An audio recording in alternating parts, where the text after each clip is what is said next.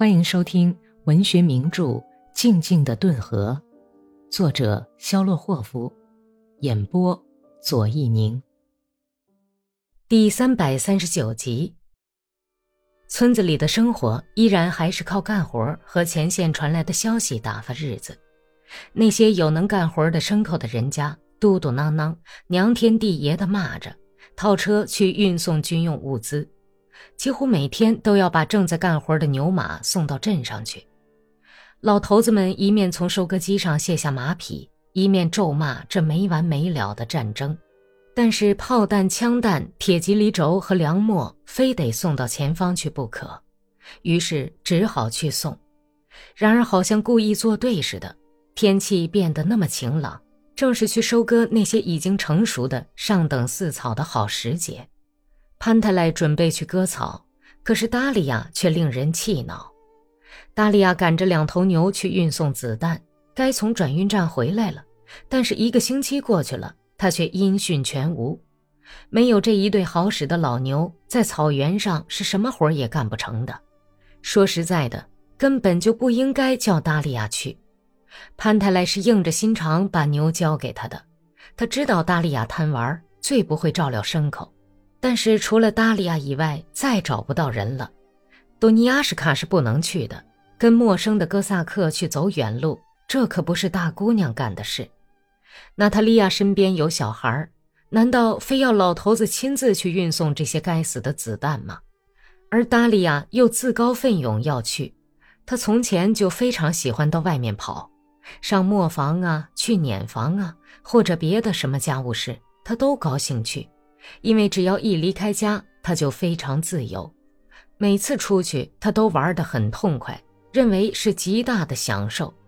一摆脱公婆的监视，他既可以跟婆娘们闲扯个够，还可以一路上像他说的，跟那些看上眼的伶俐哥萨克吊吊膀子。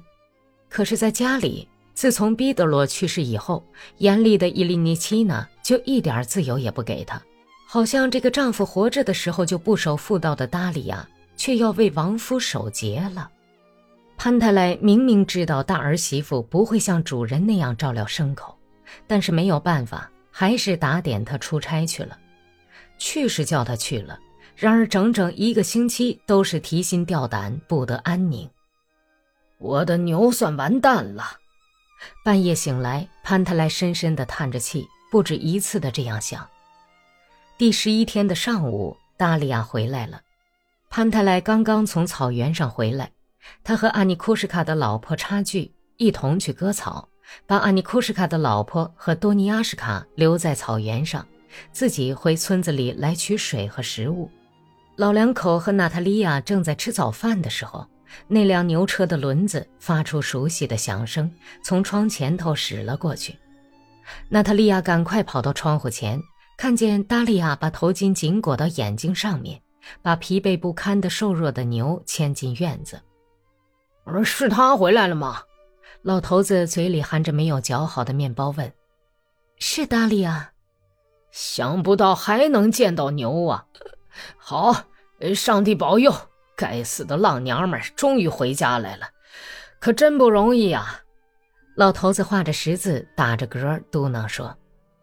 达利亚卸下牛，走进厨房，把一块折成四折的粗布放在门口，向家里人问候：“你还要怎么样啊？啊，我亲爱的，你再逛上一个星期再回来才好呢。”潘太赖动心地说，翻起眼睛看着达利亚，并不回答他的问候。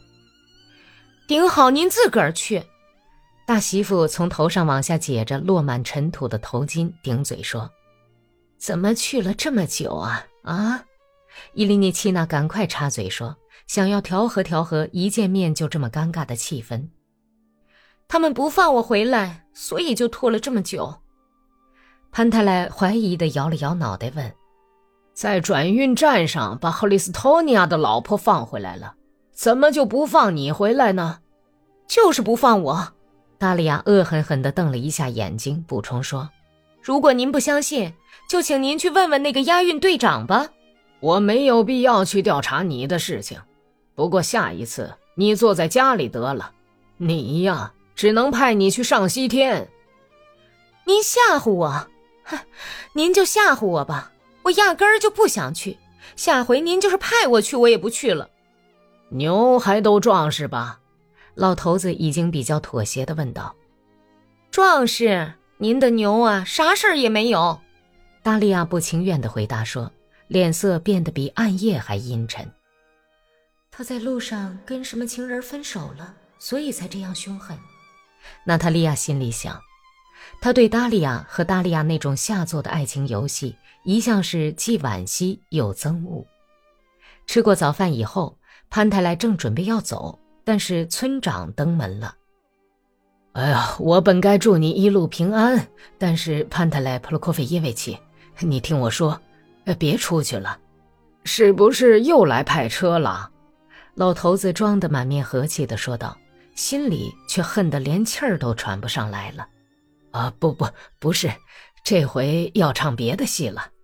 今天顿河军总司令喜多利将军要到咱们村来，哎，明白吗？刚才接到镇长的紧急公文，命令老头子和婆娘们一个也不能少，都去开会。他们疯了还是怎么的？潘特莱喊起来。谁在这种大忙的时候召集开会呀？你那位西多林将军给我储备冬天喂牲口的干草吗？哎，这位将军呢，既是你的，也是我的。村长安然地说：“命令我这样做，我就这样执行。